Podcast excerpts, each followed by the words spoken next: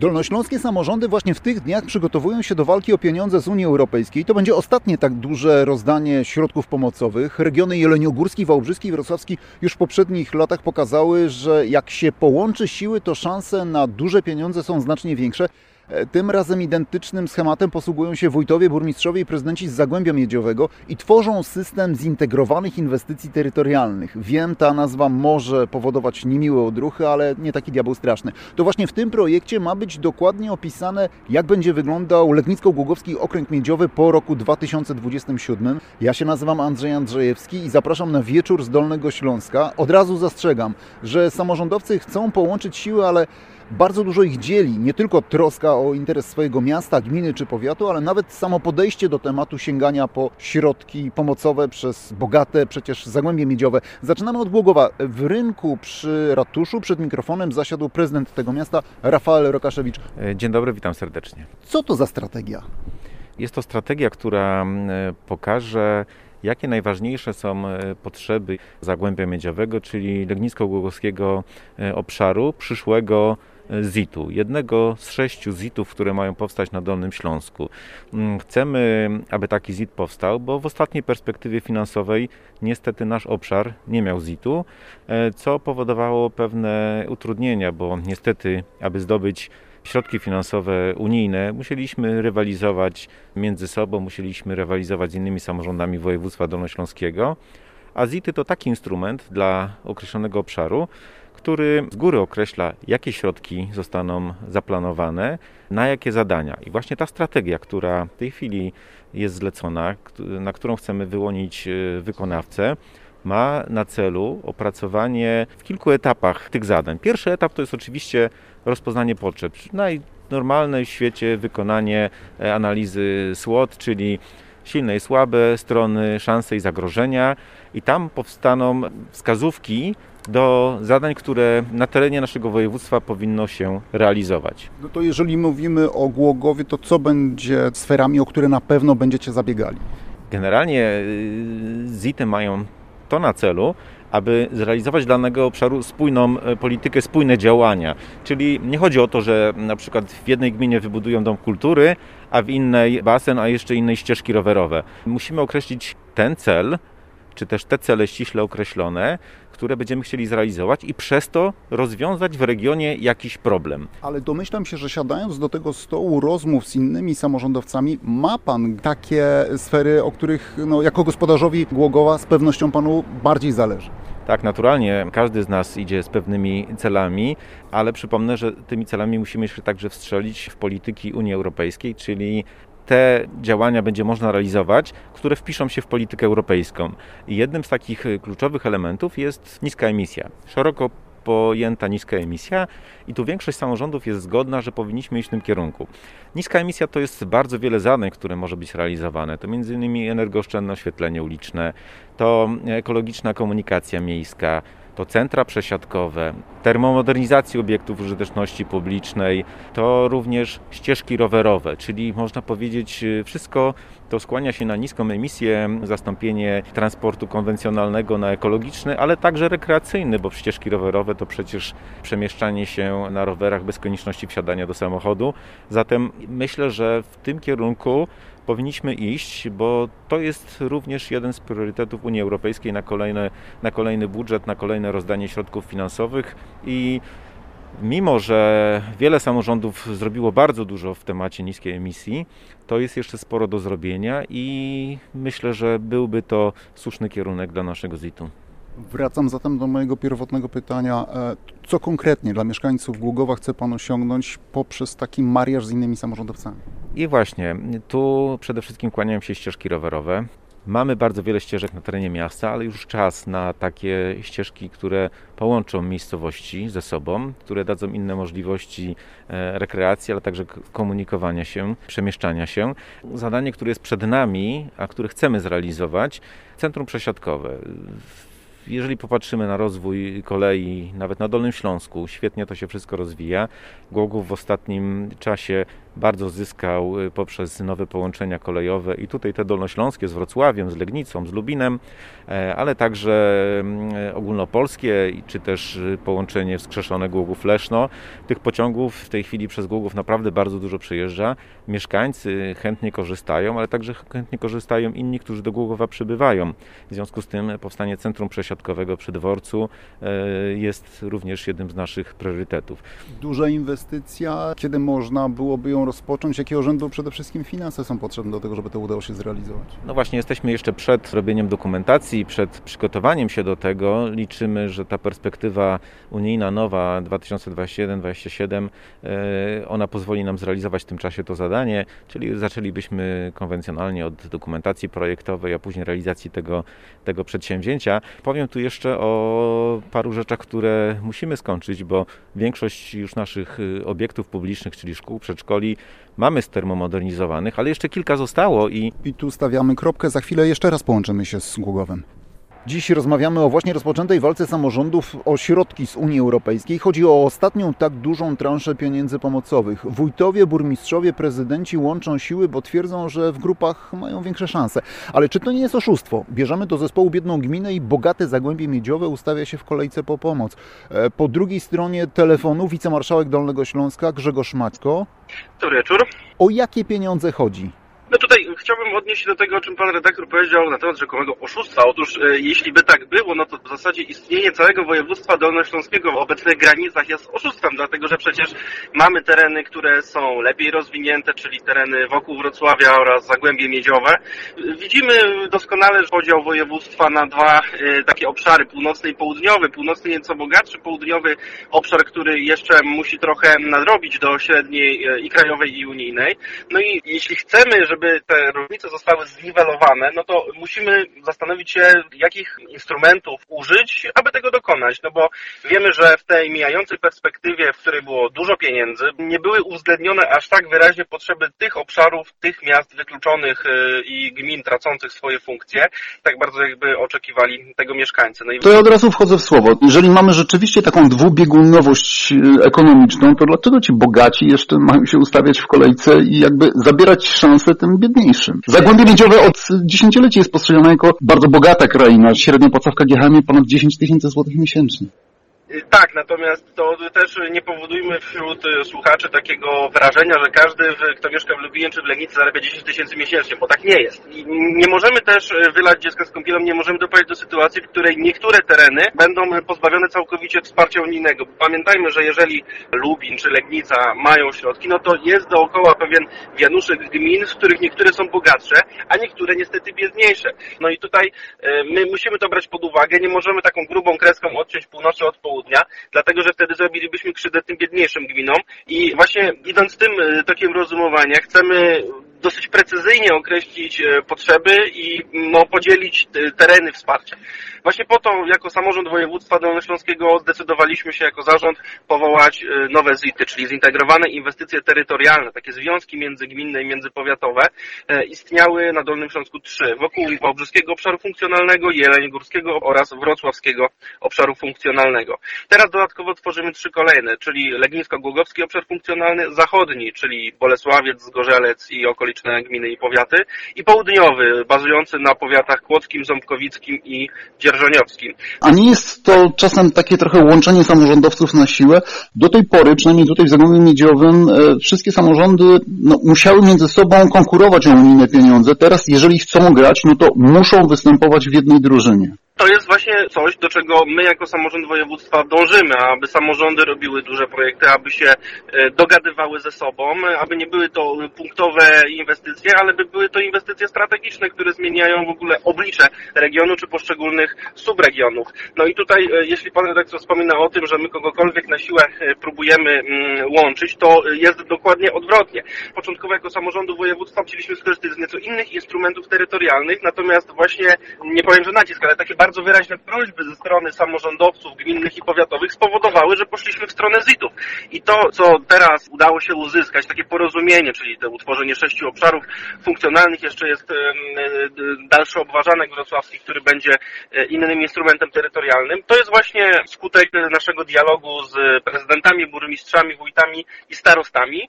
No i muszę powiedzieć, że do tej pory nie było żadnych słów sprzeciwu wobec tej koncepcji, którą my zaproponowaliśmy, więc ja jestem z tego zadowolony, bo to znaczy, że chyba wszyscy mówimy jednym głosem. 32 samorządy tworzy zespół ZITUS Zagłębia Miedziowego. To jest dużo czy mało? Bo wbrew temu, co pan mówi, na przykład Lubin nie chciał przystąpić do tego gremium. Początkowo przynajmniej. Tak twierdzi prezydent Lubina Robert Raczyński. Tak, tak było na samym początku, kiedy jeszcze nie wiedzieliśmy tak dokładnie, ile będziemy mieli pieniędzy w nowej perspektywie na lata 21-27, kiedy nie wiedzieliśmy, jak te pieniądze będą dzielone. Dzisiaj to się mniej więcej już zaczyna klarować. I dlatego samorządowcy, widząc, że większość samorządów się ze sobą dogaduje, że chcą robić wspólne projekty, nawet ci, którzy mieli inne zdanie początkowo na ten temat, też y, wchodzą w to, bo widzą, że mogą z tego po prostu odnieść korzyści. No, samorządowcy chcą się ze sobą dogadywać, a my tworzymy im ku temu możliwości. Czyli nie ograniczacie autonomii samorządów, podkreślmy to. Nie ograniczamy autonomii samorządów. Mamy też e, taki pomysł w nowej perspektywie.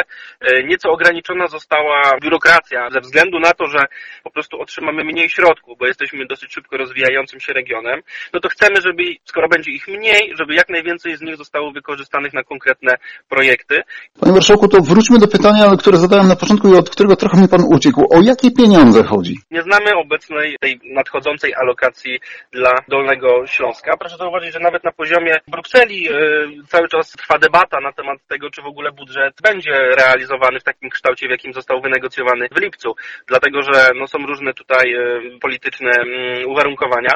Dlatego ja dzisiaj nie powiem o żadnych kwotach. Wiemy natomiast, że będzie to kwota niższa niż w poprzedniej perspektywie na lata 14-20, dlatego, że po prostu Dolny Śląsk jest regionem szybko rozwijającym się i osiągnęliśmy pułap 75% PKB średniej unijnej, co oznacza, że no, jesteśmy jesteśmy w tej statystyce europejskiej postrzegani jako region niebiedny, ale średnio zamożny. Wicemarszałek Dolnego Śląska, pan Grzegorz Macko, dziękuję za te wszystkie wyjaśnienia. W tej chwili musimy postawić kropkę, ale usłyszymy się za kilka minut. Gościem tej części audycji jest prezydent Lubina Robert Raczyński. Łączymy się zatem z placem przed ratuszem. Dobry wieczór, panie prezydencie. Dobry wieczór, tak, słyszę. Lubin jako chyba ostatnia gmina, jako ostatnie miasto przystąpiło do systemu inwestycji terytorialnych. Jakieś obawy, jakieś zastrzeżenia?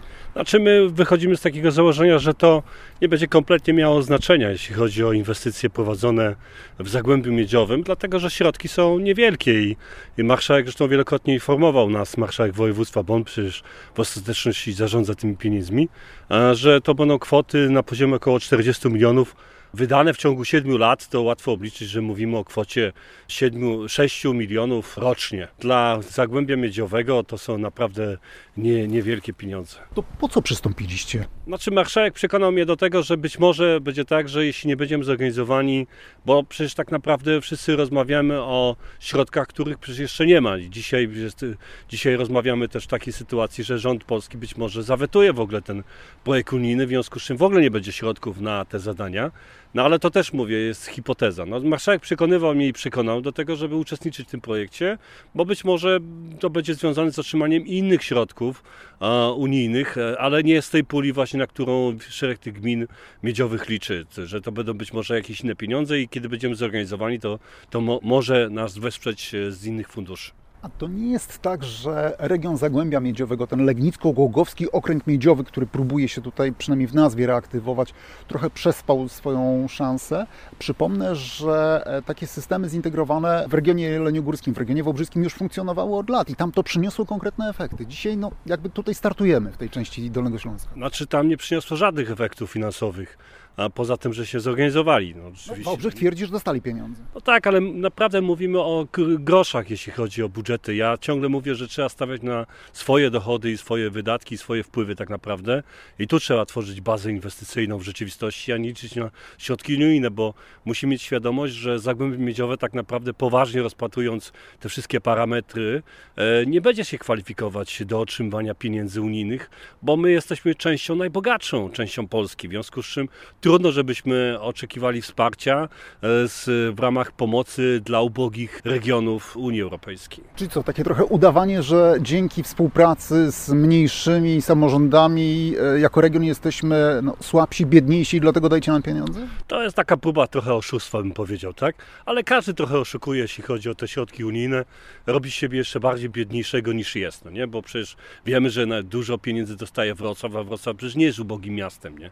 W związku z czym, ale też tam wykazuje, że, że ma jakieś parametry niższe i ma jakąś sferę biedoty, w związku z czym załapuje się na, na szereg tych środków unijnych, ale też trzeba mieć świadomość, że to jest ostatnie rozdanie środków unijnych, w związku z czym tak naprawdę trzeba się przymierzyć do projektu, który zakończy otrzymywanie środków unijnych, czyli zbudować coś, co będzie trwałym projektem e, dla całego Zagłębia Miedziowego, a być może i dla całego województwa dolnośląskiego. Chce Pan powiedzieć, że nie patrzy Pan w tej gonitwie, do której no, przystąpił Lubin oficjalnie, e, nie patrzy Pan przez pryzmat e, interesu miasta, tylko interesu całego regionu? Tak, no bo trzeba powiedzieć szczerze, że ta skromność tych środków, które do nas przypłyną, powinna zaowocować poważną też rozmową, jeśli chodzi o skoncentrowanie tych pieniędzy tak naprawdę na jedną, może maksymalnie dwie inwestycje, które są niezbędne dla wszystkich na dziś i na przyszłość. O czym Pan myśli? Ja ciągle powtarzam, że powinniśmy zacząć z powrotem rozmawiać poważnie na temat spalarni, śmieci,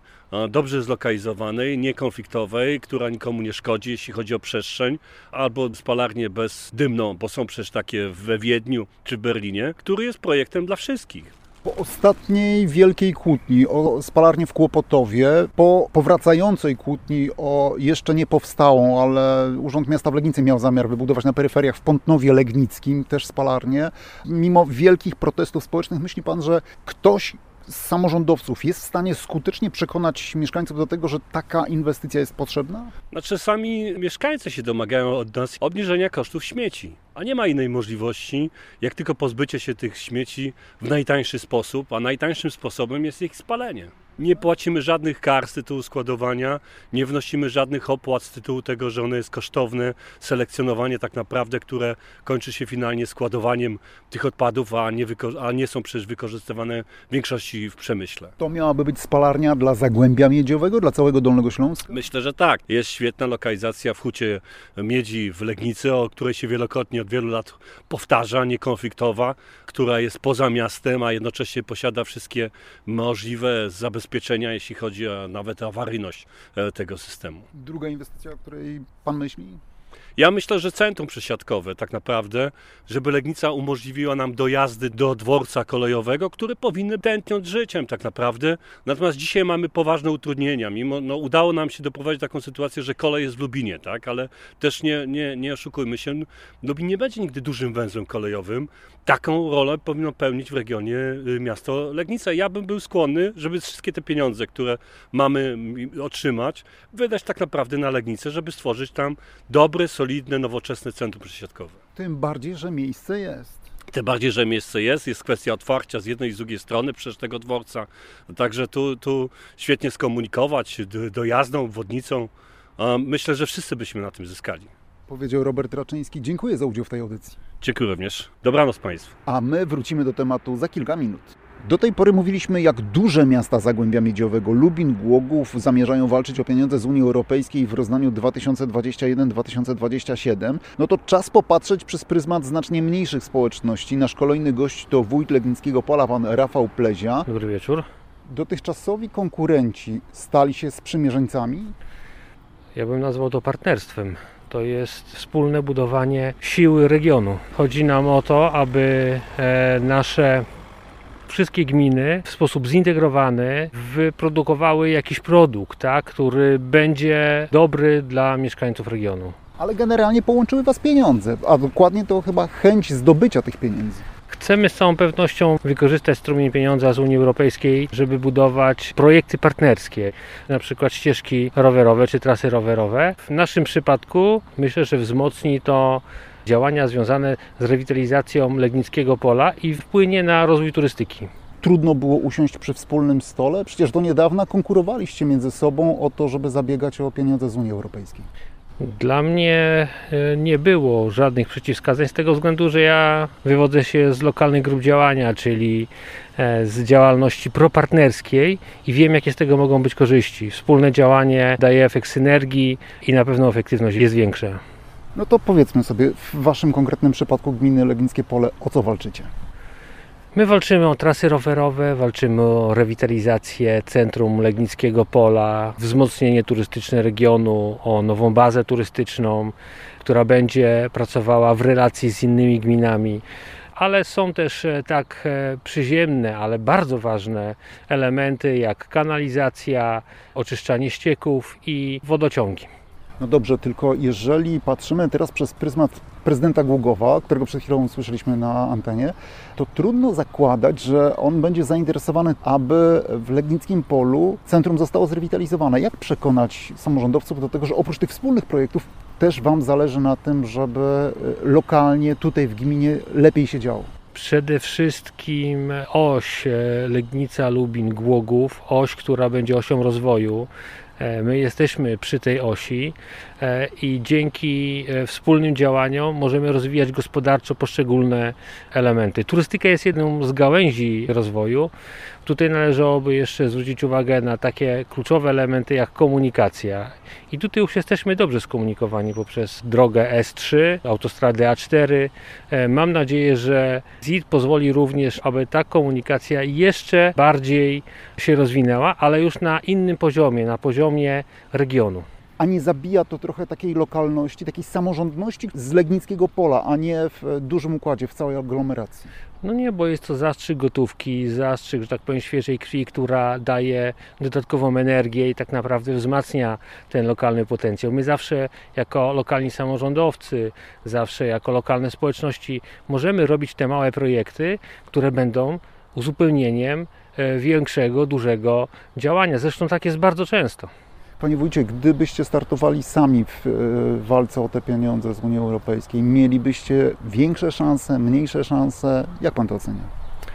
No z całą pewnością ta pula środków byłaby wykorzystana w sposób nam niewiadomy do końca. Natomiast tutaj, jeżeli konstruujemy ZIT, to e, staramy się wypracować wspólne cele, staramy się wypracować wspólną myśl na wykorzystanie i będą to wspólne pieniądze, które będą służyły, e, mam nadzieję, wszystkim gminom. Tylko, że te wspólne cele, wspólne pieniądze, one muszą być w dużym stopniu zunifikowane. One nie mogą być dedykowane tylko i wyłącznie dla Legnickiego Pola. Dlatego jeszcze raz zapytam, nie zabiera Wam to takiej Waszej gminnej osobowości? Nie, dlatego że mamy bardzo dużo wspólnych działań. Nam zależy na tym, żeby współdziałać z miastem Legnica i tworzyć oferty dla Legniczan, bo to jest blisko. Wobec tego, jeżeli tworzymy takie oferty dla Legniczan, to dlaczego nie dla Lubinian i nie dla Głogowian? Turyści przyjeżdżając tutaj zostawiają pieniądze.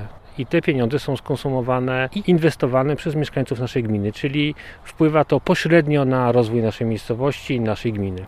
Trudno jest na tym etapie wypracować ten kompromis, bo ja rozumiem, że gmina Legnickie Pole ma swoje jakieś wizje, Legnica, Głogów, inne miejscowości mają inne pomysły. Tutaj trzeba gdzieś no, trochę negocjować. Znaczy na pewno przy tworzeniu strategii będzie wiele różnych zdań wiele różnych stanowisk, ale po to wszyscy podejmujemy takie porozumienie, żeby szukać celów tych wspólnych, tych, które będą nas łączyć. Jeżeli to będzie duża grupa samorządów regionu e, Legnicko-Głogowskiego, to znajdziemy wspólne mianowniki, punkty, w których będziemy mogli realizować te duże projekty. Powiedział wójt Legnickiego Pola, pan Rafał Plezia. Dziękuję za udział w audycji. Dziękuję bardzo. Dobranoc. Krótka przerwa i wracamy do rozmowy z prezydentem Głogowa, panem Rafaelem Rokaszewiczem. Wracamy do Głogowa. Przypominam, że tam przy ratuszu na rynku naszej audycji słucha pan Rafael Rokaszewicz. Panie prezydencie, gdyby nie ten mariaż samorządowy, który zawiązaliście, prezydent Legnicy, wójt Legnickiego Pola byliby dla pana konkurentami w walce o środki z Unii Europejskiej. Dobrze rozumiem? Tak, i w niektórych przypadkach będziemy konkurentami, ale nie dla tych działań, dla tej polityki, którą wspólnie określimy. Rozmawiamy jako 32 samorządy, mamy wspólny cel i chcielibyśmy, aby część zadań miała dedykowane środki, bez konieczności rywalizacji. To jest naturalne, że, że, że każdy ma jeszcze dodatkowe inne potrzeby i inne działania w różnych dziedzinach życia, w ogólnowojewódzkich programach, projektach, tam będzie oczywiście pewna rywalizacja. Natomiast jeżeli tylko możemy wydzielić jakieś zadania, e, chociażby w zakresie niskiej emisji i mieć na nie dedykowane środki, to o tyle będziemy mogli spokojnie przygotować te projekty i je realizować. A nie ma takiej obawy, że w momencie, gdy pojawią się już te pieniądze, albo tuż przed tym, kiedy pojawią się pieniądze, to nagle okaże się, że któryś z wójtów albo któryś z prezydentów, burmistrzów powie, nie, nie, ja potrzebuję tutaj więcej do siebie w swoją stronę.